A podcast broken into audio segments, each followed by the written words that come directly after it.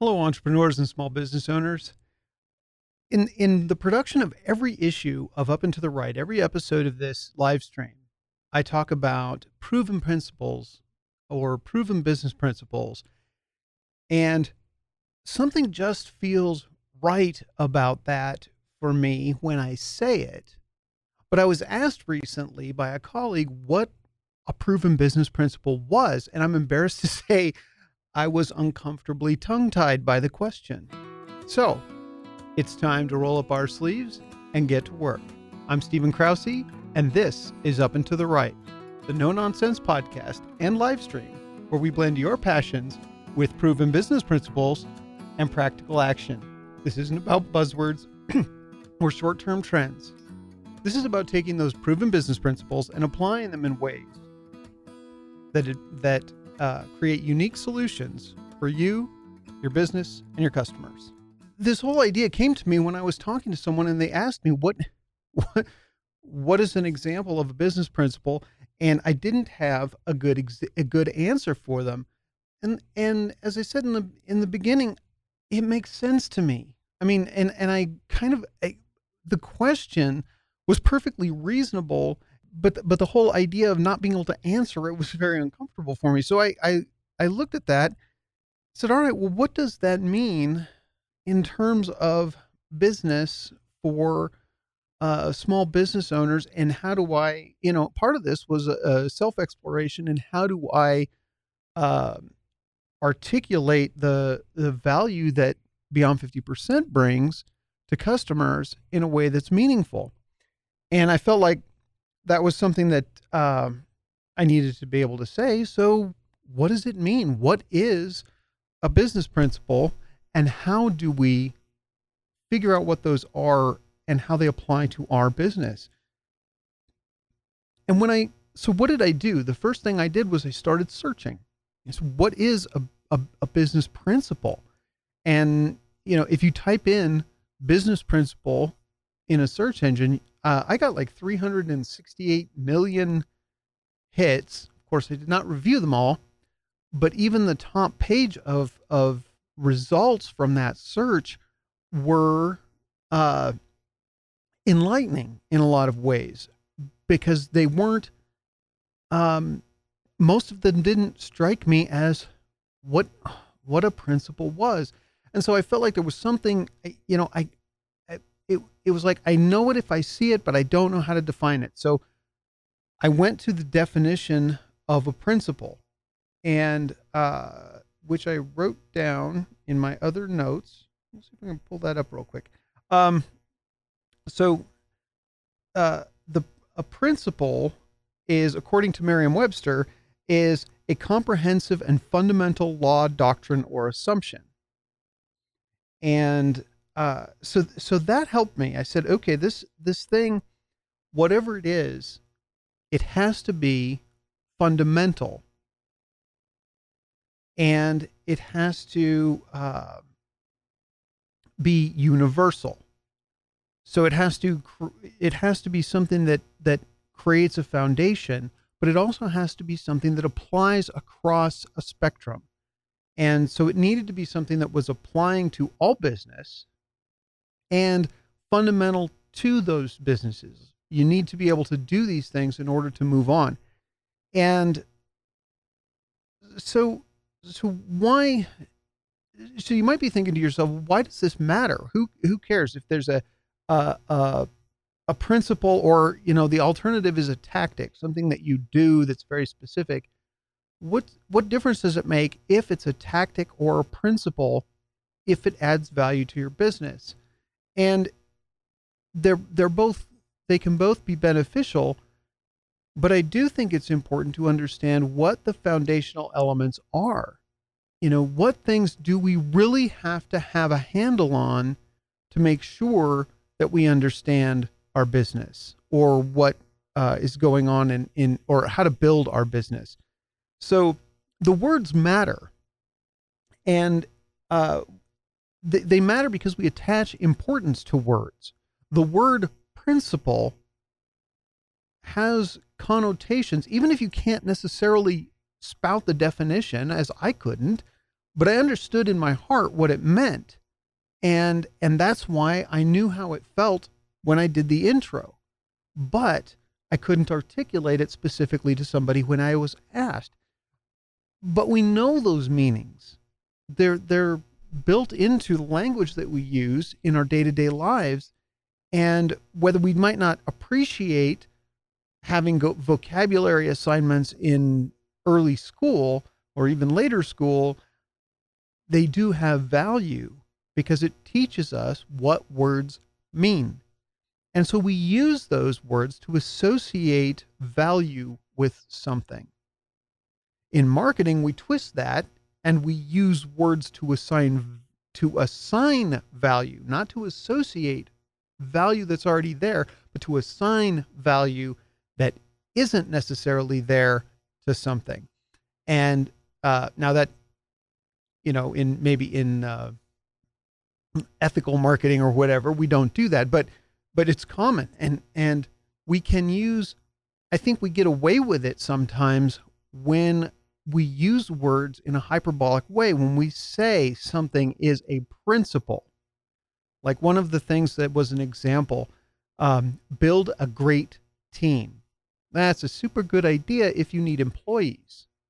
So it's not a principle because it's not universally applicable, but it was listed as a principle to give it value, to concretize the the status of that statement as something important instead of simply saying these are important things you can do the author of this particular blog post or or article said oh these are principles because it feels better. It feels loftier and more important, but the words matter.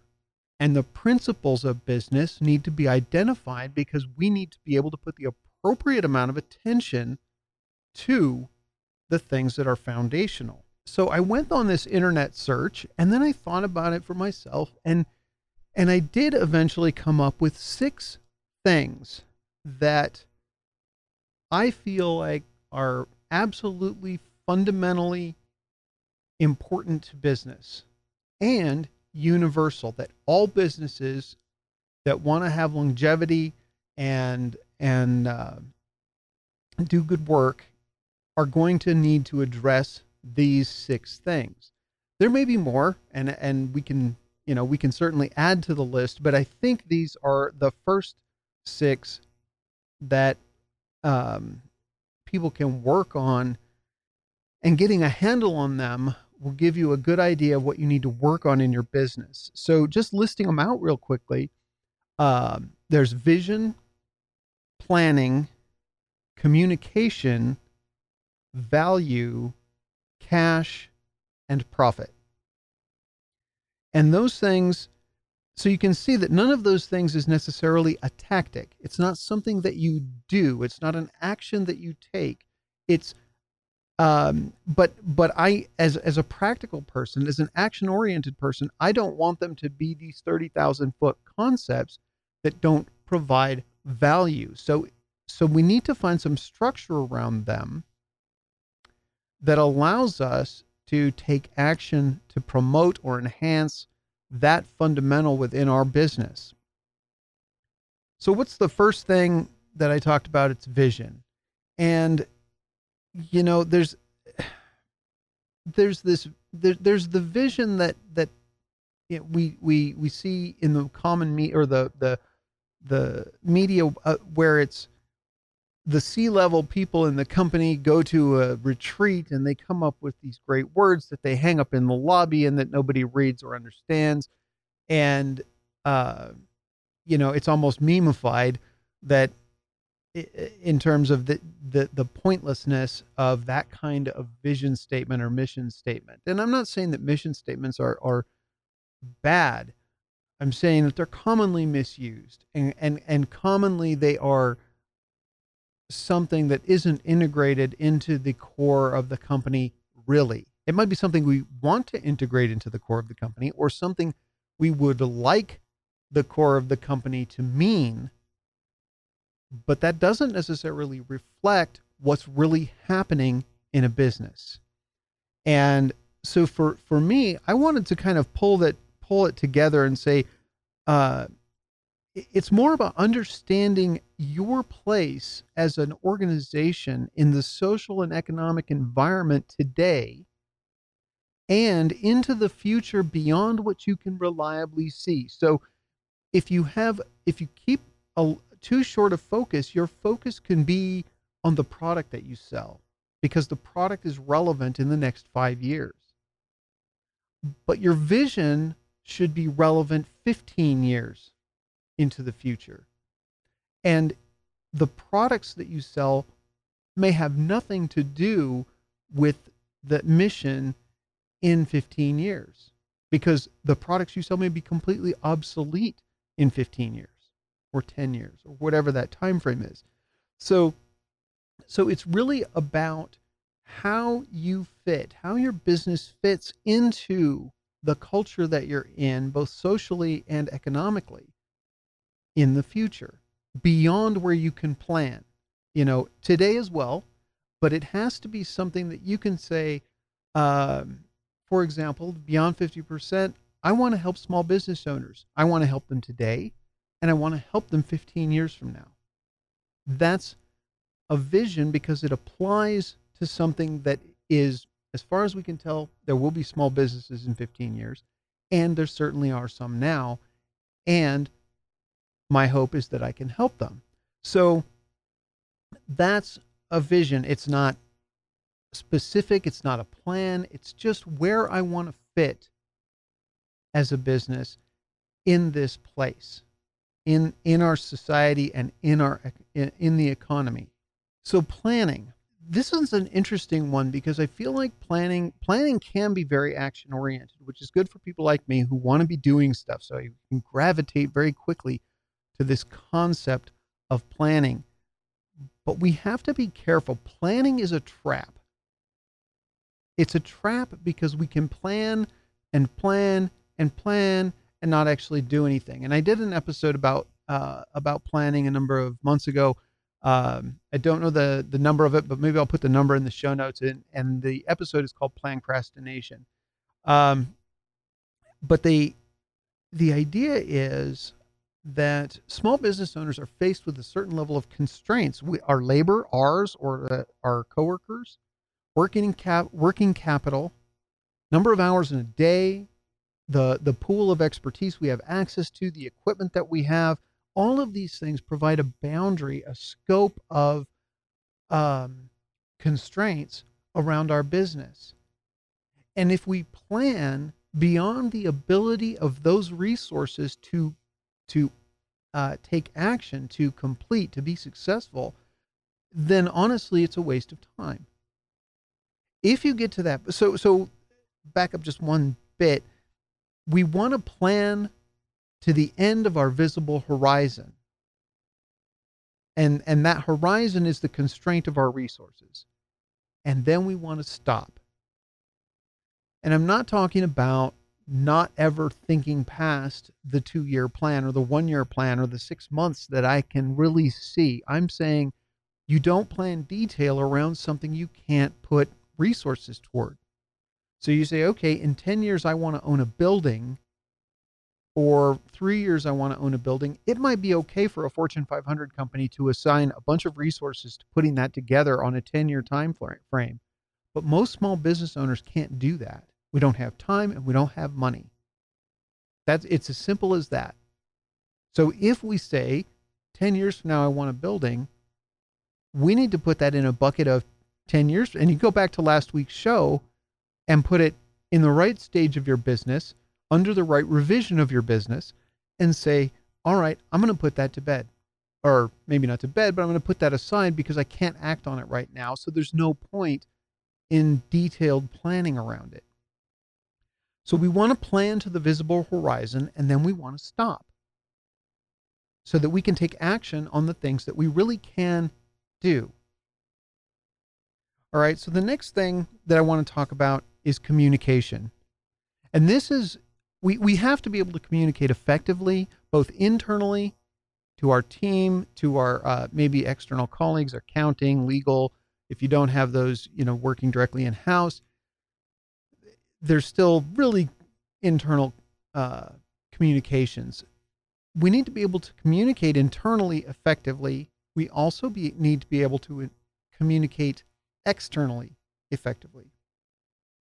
And that is where your disciplines like marketing, uh, advertising, public uh, relations, all of those things are built into that external communication. And if we go back to the internal communication, what do we have? Human resources, leadership, management, all of those skills hinge on the effectiveness of your communication. How well can you deliver the message, your idea, uh, uh, or the the the things, the action items that need to be completed in order for you to execute your vision in this current time frame, or ex- execute the plan in this current time frame. So that's we need to be able to understand, and and there are so many ways we communicate, and we don't always associate them with each other or with the mission. And we're seeing a lot of that right now. If you're watching or participating in a lot of Zoom Zoom meetings or WebEx meetings or or uh, Skype or whatever virtual meeting space you're using, um, a lot of people aren't connecting that experience with their mission because they they're not familiar with the tool, and that's okay. And I I've done an episode on this as well. It's okay in the short term because there's some buffer, but video is here to stay, and understanding how it fits into the mission or into our communication is important. And the same thing goes with with uh, the explosion of social media. How does that fit uh, into our brand? And so communication becomes this huge tool. Does anybody really care about what I ate for breakfast in terms of beyond 50%? No. So my Instagram feed does not include random pieces of my life. Um, and part of that is because I don't believe it's part, uh, it's something that is going to be valuable to my audience. But the other thing is, you know, I'm not going to lie, that's not something I'm going to do anyway because social media is not a recreation for me. It's a it's a communication tool for business. Uh, but it it all matters, and it and and there could be there could be if you're a lifestyle personality or something like that where where your audience has a different relationship with you, then then you have a whole different set of constraints or or uh, uh, rules about what social media is appropriate and what's not, and that's okay. It's business dependent, right? So, but we have to understand how all of these tools, and then we go back to you know regular email and what are your email? How how does your email speak to your company's message? You know, I have specific things that I, I like to have in an email. Uh, if it's the first email of the day, always put a salutation. If it's a, and if it's the first email of the day, always in uh, have uh, your signature in it. Now I leave my signature in all my email, but you don't. I, the first and last one, I think, need to have them. Or I mean, the first the first interaction in the day should always have that that stuff involved. Um, and I always like to include some kind of gratitude and some kind of, um, uh, you know, uh, introduction or some some kind of, uh, I don't want to say personal, but something human in the email before I get to business. Because by nature, I just want to get the problem solved. That's that's just me. I want to get in there, deal with whatever's got to get dealt with.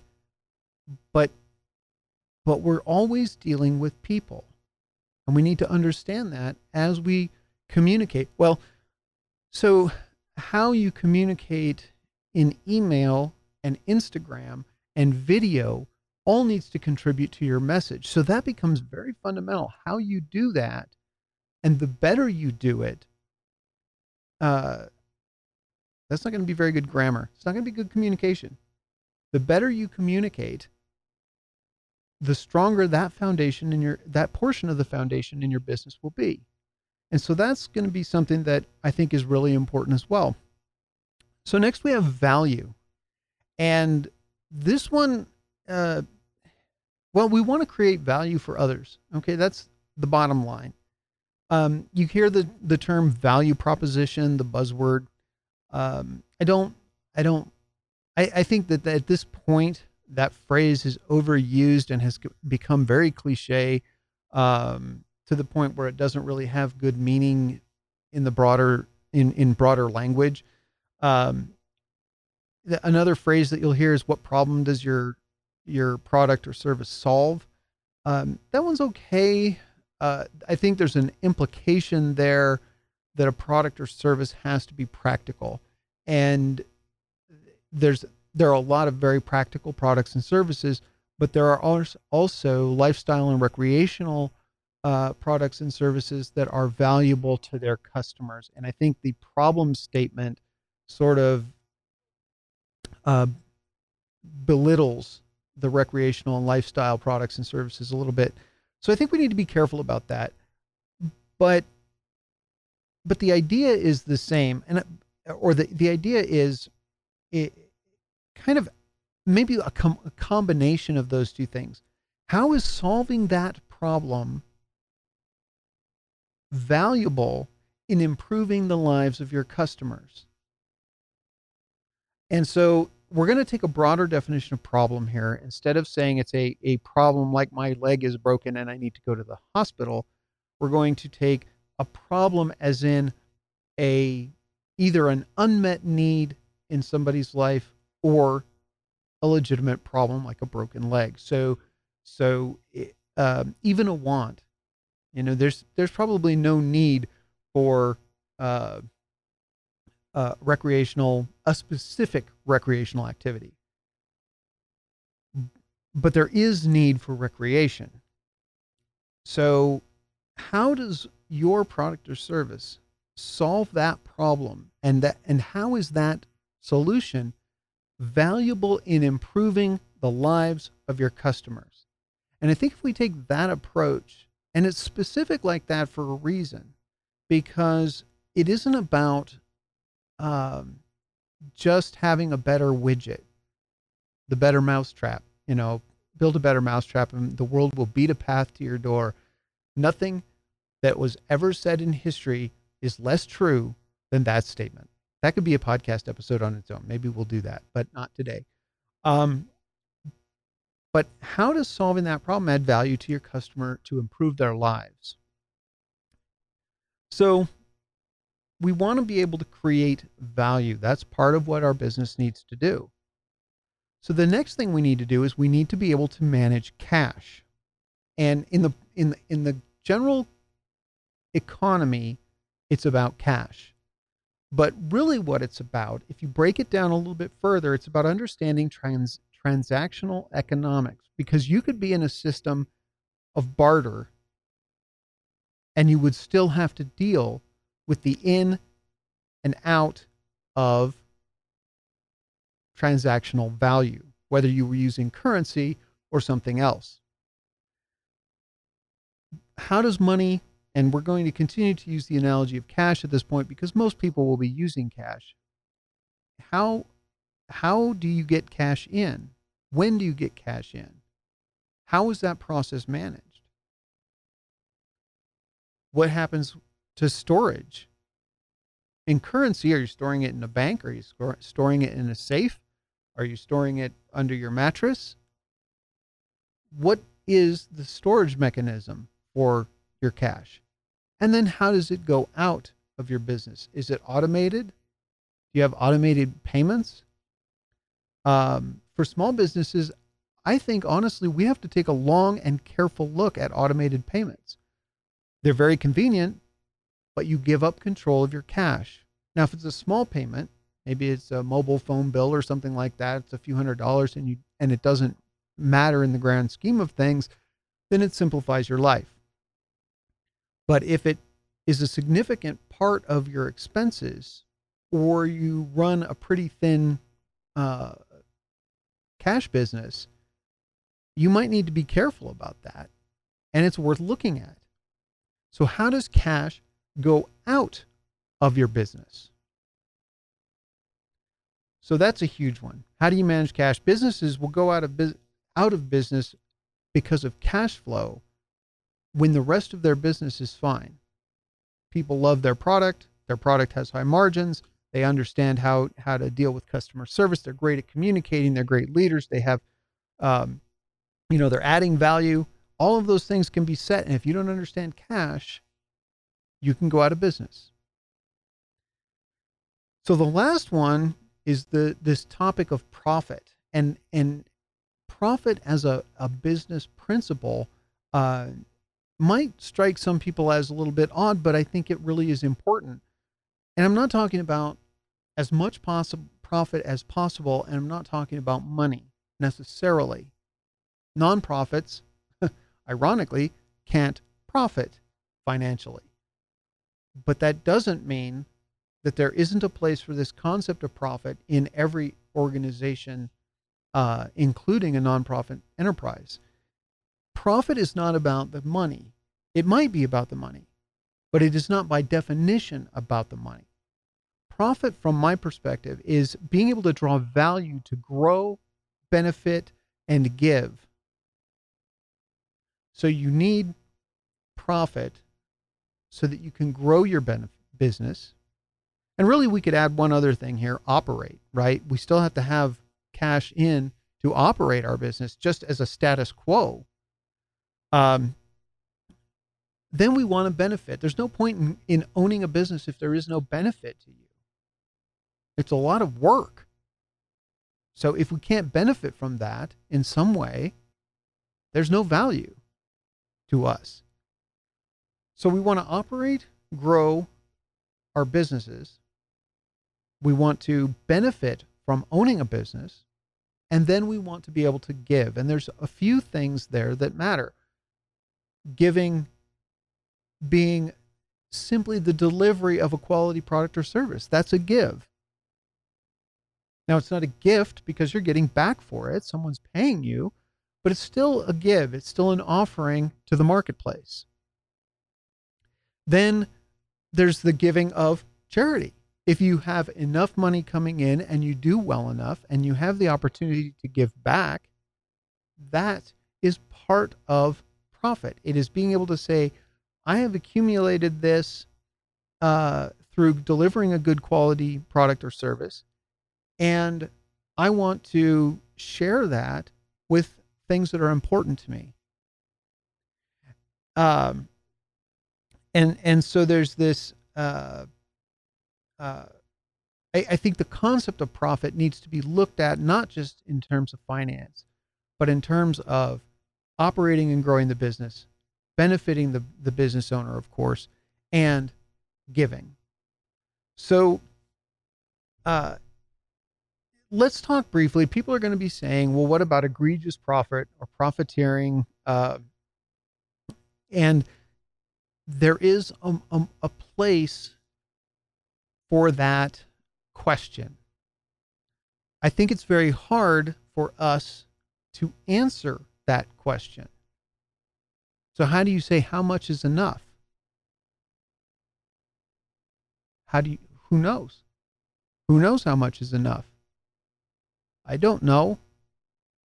People can assign how much is how much is enough, but generally speaking, people who assign that value are assigning it based on their own perspective and their own circumstances.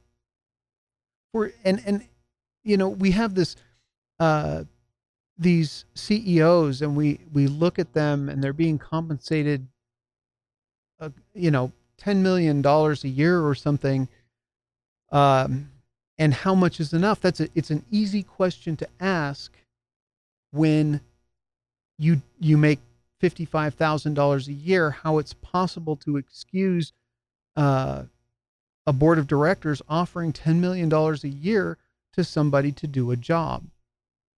And uh, I don't have the answer to that question, but what I can tell you is that the the CEOs of large companies that are able to leverage the resources of that company one or two percent better than the next person in line will gain the company far more than their compensation. So as a not as a moral question, but from a business perspective, paying someone 10 million to create a hundred million dollars worth of value in that same year by by coordinating the efforts of of an organization so that they do a hundred million dollars better. That is an easy business question to answer. Heck yes i'll do it every time if they can make that work.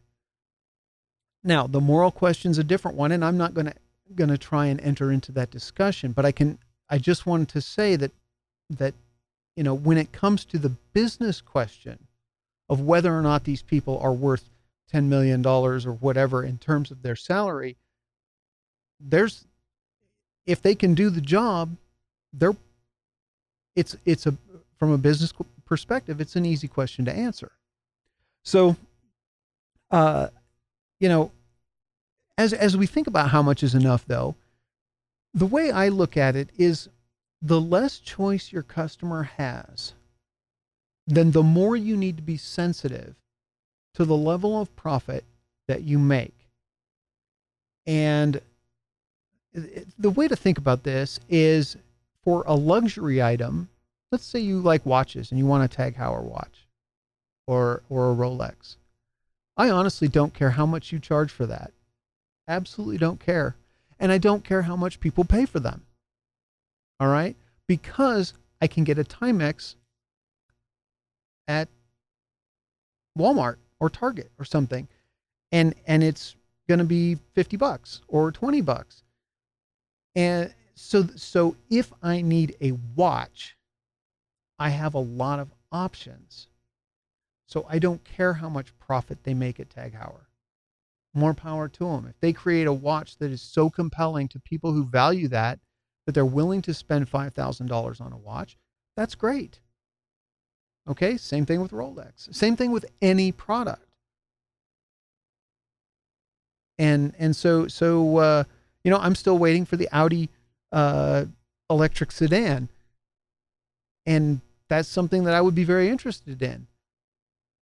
But there are Priuses and volts.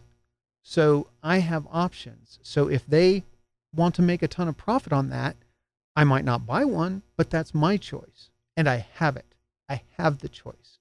So luxury items, things that people can can easily choose between an economical version and the luxury version, then profit all you want. In and this is this is like I said, this is the way I look at it.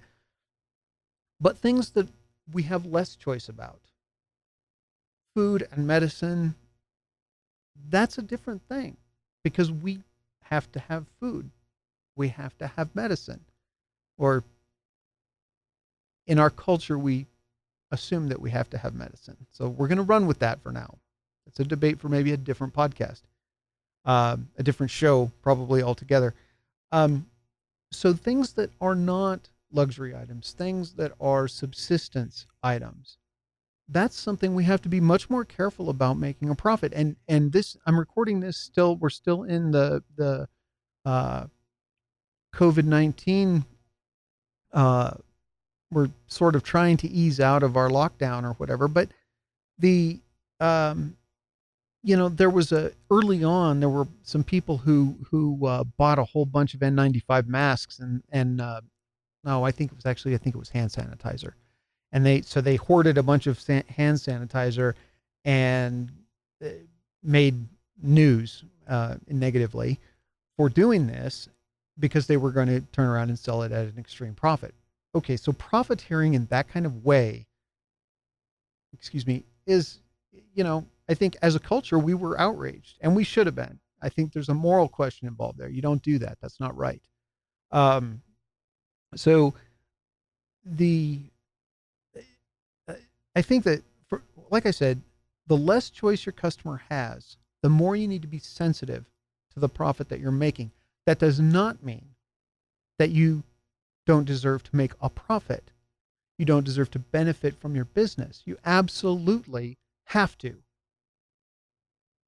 You just have to be sensitive to your position in the economy. And I think that's what uh, where we have to draw that line, and that line is going to be gray. and or, or it's not going to be black and white. It's going to be it's going to be kind of wide and fuzzy because there's there uh, there's a lot of moral ground there that you have to cover when you start talking about how much is too much or you know what what industries are okay to make obscene profits in or or what do you have to keep thin profits in? And and you'll see that grocery stores make very thin profits. And so they have to move a lot of product to stay solvent. So uh, so let's go back and say all right what are the six principles of small business. Vision planning communication value cash and profit.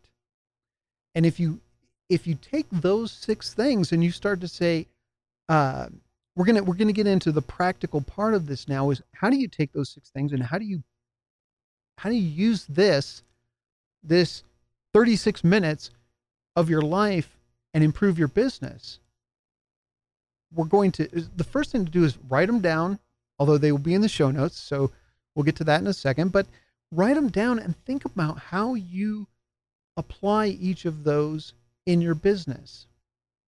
And again, I'm not talking about writing a, a, vision statement and putting it on a thing in your lobby, on a sign in your lobby. I'm talking about what identifying and understanding your vision for your business. Identify and understand what is your planning horizon. How far can your resources take you before there's no point in planning anymore? Is it a month? Is it a year? Is it five years? What does that look like to you? How do you understand cash? Do you understand it well enough? Do you understand uh, what the what the value of your product is to your customer? And and breaking it down even further, how does the value of your product in, uh, or what is the value of solving that problem in improving your customer's life? Um, how how do you communicate? What is your communication tools? Are they consistent? Are they are they being used effectively? You know i do a show on fridays um, called casual friday on facebook live and it's basically the same content as this show but um, i have colleagues that won't touch facebook because they don't think facebook is valuable for business to business and they may be right so I'm trying this show and we'll see what happens. I've done a, you know, six or seven episodes and we'll see. But, you know, is the communication tool you're using valuable for your business? And how do you know? Have you done any tests? Have you tried it? Um, so, you know, put all of those things into perspective, write it down and see what makes sense. And then I think it's important to create some intention about how you're going to handle those things um, and then use the right tactics, the action things to get those things done. So I thought about this a little bit and I said, all right, for the next six weeks, I'm going to take each of these principles and we're going to do a show and we're going to drill down into that specific episode or that specific principle and try to get much more practical about each one. Um, the next one's going to be vision. That'll be next week. Uh, I think it's the 21st today. So, yeah. So, the 28th next week, we'll be talking about vision. And we're not going to be taking the 30,000 foot view. I'm going to be talking about how do you get down and dirty and really understand what is your vision for your business? Where do you fit into the culture now where do you where do you expect to fit into the culture in 15 years? And then we'll go through each of the other uh, principles as you know as the weeks progress with the same approach of really digging into how do we create value for our business out of those and how do we give our business a solid foundation based on these fundamentals based on these principles of business all right. So, uh, if there are any questions or comments, please, if you're watching on YouTube, please leave them in the comments section. If you are, even if you're watching after the show, I do monitor the content, the, the contents, the comments on the YouTube videos, and I respond to them. Uh, if you are interested in in getting some help fixing a specific issue that you found within your business or in implementing or creating a new uh, value added portion of your business, uh, give us a call at Beyond 50%. Go to beyond50%.com for more information about how we consult with businesses to help do those things. Um, uh, if you enjoyed this podcast live stream, I'm still wrapping my head around not calling it a podcast all the time. If you've enjoyed this live stream, please share it, like it, subscribe to the Beyond 50% YouTube channel, uh, and hit that bell so you know every time that we go live uh, or when we've uploaded new content. We do have some new programs coming out in the next couple of months. Um, hopefully sooner than that, but things happen to, tend to tend to happen a little bit slower than I would like. Um, so it'll probably be a couple months before we start releasing those. Um, but we are looking forward to, the, to having that stuff out there, and you'll be notified when those release with the bell. Um, aside from from that, I'd like to thank you for watching today. It's time for me to get back to work.